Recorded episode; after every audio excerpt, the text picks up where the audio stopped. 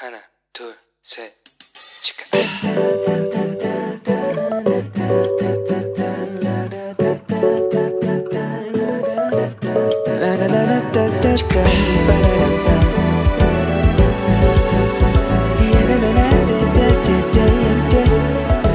Here we go. Hello，你这个星期过得好吗？我是你人生梦想应援团的头号粉丝 Annie。 话说，我们上个礼拜是不是就讲到了这个坏人哈曼？哈曼呢，就像这个亚哈水鲁王，就进谏言说，因为这些被掳来的犹太人，哇，他们啊，不但在这波波这亚苏山城里面啊，特立独行啊，有自己的法令，还有自己的服装啊，宗教，他们根本就跟我们波斯社会格格不入嘛，一定要全部除掉他们，要不然王他们肯定是你的心头大患呢、不仅如此哦，哈曼还贿赂这个亚哈水鲁王，就说，要是王愿意灭掉这些犹太人的话，他就要捐一大笔钱呢，也就是一万他连德给国库。哎，诶，大家知道，在新约时代哦，一般我们在估计一他连的银子哦，大概就是六千六千个银币嘛。六千个银币什么概念呢？就是普通人二十年的工资。那一万他连的银子就是什么？二十万年的工资诶，那如果是金子，就更远远超过这个数字哦。可见你看，这是哈曼当时多有钱哦。不过你看，历史告诉我们，虽然我们看见大部分的坏人一开始呢，很多都是这些有钱呐、有势啊，但是最终他们都会因为自己的贪心，或者是嫉妒，或者他们只是单纯的就是因为某些原因讨厌某一些人，他们终将会受到来自上帝的审判。这边先跟大家说一个关于十三这个数字的小故事。大家应该都有听说过，十三号星期五就是一个不吉利的日子哦，但是却没有人很清楚的知道说，为什么会有这样子的迷信呢、因为一般人都会觉得啊，今天是十三号星期五，好像就会有不好的事情发生哦。那在西方啊，其实数字十三一直以来就代表了不吉利哦，星期五也是哦。那如果两个再碰在一起，那就是不吉利，更不吉利这样子。所以很多人呢、就会就有这样子的一个迷信的概念啊。但西方很多人都相信哦，这个数字不三呃十三这个不吉利吼、是来自于圣经，因为背叛耶稣基督的这个犹大，据说是基督的最后晚餐餐桌上第十三个就位的人。所以西方人特别不喜欢十三这个数字的传统，就一直延续到今天哦。所以没有人宴客的时候会邀请十三个人，十四或十二都没有关系，但十三就绝对不可以。那如果是宴客那一天呢、宾客跟主人加起来也真的就是只有十三个人的话，啊，那主人就会把一只这个玩具熊放到第十四个椅子上面，硬是叫他凑十四个人就对了。那在《以斯帖记》为什么讲这个十三？因为《以斯帖记》里面有一段记载是这样子哦，哈曼，哈曼，哈曼呢就在这个亚哈水鲁王面前告状，对不对？他就告状这些以色列人啊，犹太人啊。那亚哈水鲁王呢，就在这个正月十三号就招了这个书记来，把哈曼所说的全部都写下来。因为哈曼就说哦，要怎么样处置他们。然后呢，他们就抽签，抽啊抽啊抽，抽说看哪一天要灭绝这个犹太人。就就抽出了十三号这一天，也就是要在十二月雅达月十三号的时候，不止哦，要把这个苏三城啊，就波斯当时他这里面所有的这些犹太人的财物全部都要抢过来，还要把他们全部都杀戮灭绝。因此，从此以后呢，就很多人迷信，就说十三就是一个不吉利的数字。我想，也许可能早从这个时候开始，大家这个不吉利就已经一直流传了哈。好，我们再回到以斯帖记上，这莫迪改啊，一听到天哪，这个哈曼啊，竟然就是献了这样子的一个诡计哦！一听到这个消息，他就撕裂衣服，穿着麻衣，全身蒙灰，就在这苏山城里面呢，就嚎啕痛哭哦。然后一路啊，就走到这个王宫的门口，因为穿着这个麻衣的人是不可以进王宫的嘛。那这个全境内的这个犹太人也在听到这个消息之后啊，哇，就这个上上下下都哭尽食啊，哭成一团啊，披麻披麻蒙灰哦。那这王后以斯帖就听就有听说听到有人讲说哈、这个莫迪改啊不吃不喝，又把衣服撕裂，就坐在王宫门口哭哦。他当然就很担心啊，也很难过。就想说怎么会发生什么事，赶快派人先送衣服去给莫迪改穿哦。但在莫迪改哦，因为内心悲痛不已啊，所以他就不肯脱下他身上的麻衣嘛。然后于是呢，这个以斯帖就派了这个身边一个很贴身的太监，应该口才很好，他就去问说。到底发生什么事？然后这太监就去见了这莫迪改。那莫迪改呢，就把这个哈曼啊是怎么样目中无人呐，要所有的人都向他下跪啊。那哈曼是多么的痛恨这个莫迪改啊，然后又在亚哈水鲁王面前啊，为了要灭绝这个犹太人，还跟王说哦，要捐一大笔钱给国库。然后再把这个已经传遍这苏山城内要灭绝这个犹太人的诏书哦，就交给这个太监，要他拿去给以斯帖王后看，然后要以斯帖去跟亚哈水鲁王求情。那以斯帖听到这个太监回来的禀报，又看了这个诏书之后啊，他就讲说：“哎呦，可是我已经三十天没有见过王了。那在王宫里面，如果没有被王召见，就擅自进去内院见王的人哦。”除非王伸出金杖来开恩，要不然不论男女都要被致死。诶，哇！第一次感觉这以斯帖好像其实比较担心自己的安危，对不对？其实有点软拒绝了。其实我觉得这也无可厚非啊，因为毕竟大家都人嘛，在生死关头之前，你会先想到别人吗？都会先想到自己，对不对？我们可以看得出来，其实以斯帖是有恐惧哦，所以他就找了一个借口，就开始拖延啊、逃避啊，我就不想啊。那这边其实我们有一个要学习的地方是什么？其实我们要知道，我们每一个人现在所处的位置，都是神的精心的安排，也是神意料中的事哦。我们会在这里，我们现在这个位置都是神的拣选，所以这莫迪改就又托人再去回复以斯帖说。哎，是神让你来到这个国家，而且经过这么一连串不可思议的过程，你现在竟然成了一国的皇后。哎，你现在这样子高居要位，殊不知可能就是神啊，要安排你在这个时候来帮助犹太人呐，来帮助你的同胞的，啊对不对？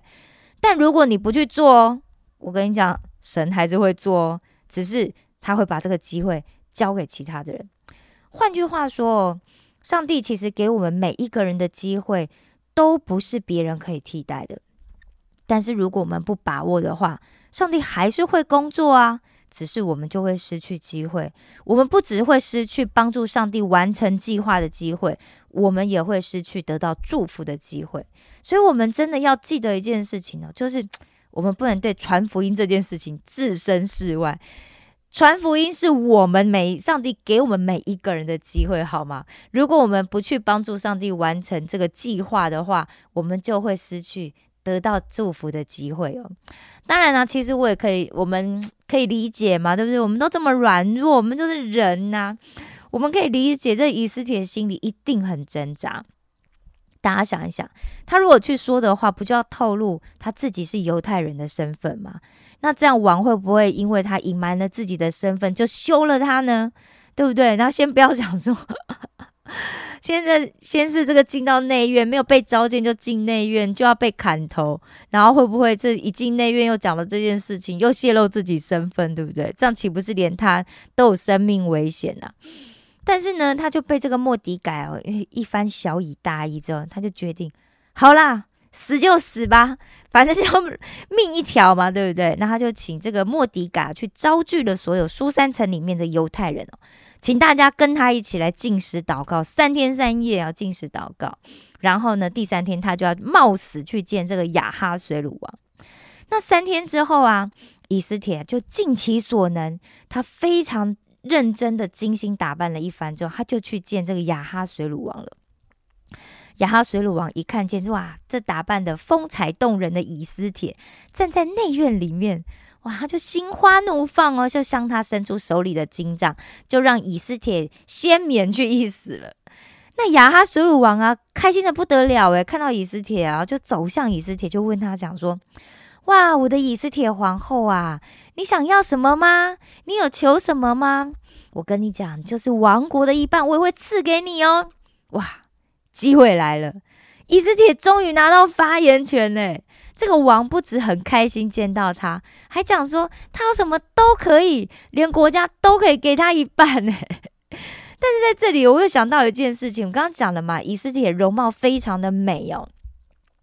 但是很多人其实会对自己的外貌啊、长相啊不以为然。诶，大家不要以为哦，就是好像是不是因为觉得自己长得不好看才会这样？不不不，其实有一些长得很漂亮啊、很帅的人，他们一样是对自己的外外表是很没有自信的。我其实要鼓励大家，一定，其实。我们都是按照神的形象创造的，大家一定要对自己的外表啊、长相有信心，好吗？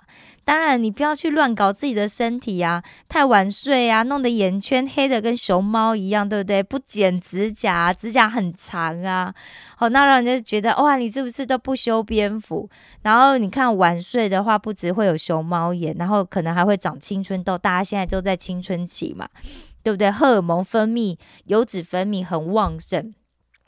然后你可能会留下一些痘疤，我跟你讲，这样谁都救不了你，好吗？好，一个有认真注重的外表，真的是会让看到的人会觉得心旷神怡，想要多看你两眼。好，你看，连以斯帖像以斯帖这样子，那王就说：哇，王国的一半我都要给你。但我也不是说哦，大家你就要。就要就是很神经质，就要注意自己什么很多不是哦，也不是说要去买名牌穿哦，因为我们就是名牌，好吗？我们有内涵，是一个拥有良好修养的人的话，这样子就算我们只是穿一个白 T 恤，你也一样是气质出众哦。好了，今天就要先到这里了，我爱你们，为你们感到骄傲，愿上帝保守你的每一天和每一刻。石头们的青春日记，我们下次见哦。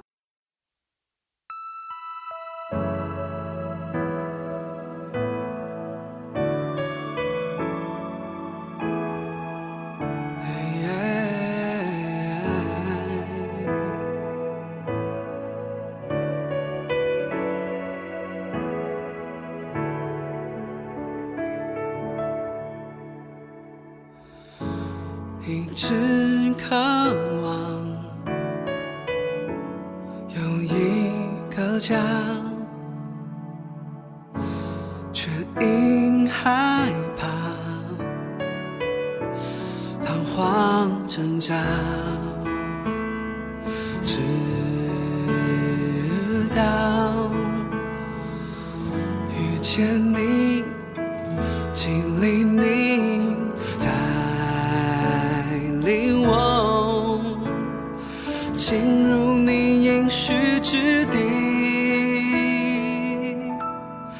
，You fight for me，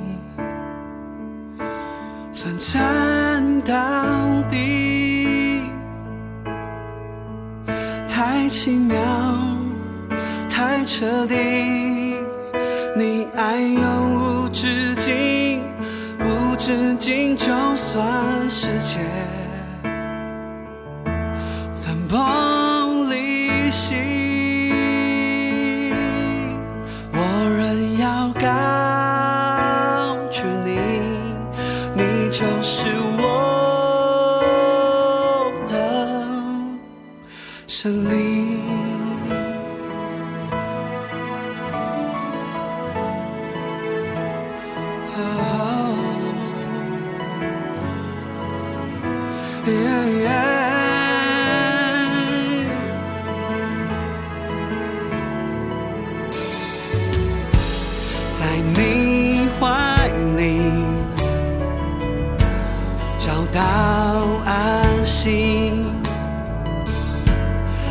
不再恐惧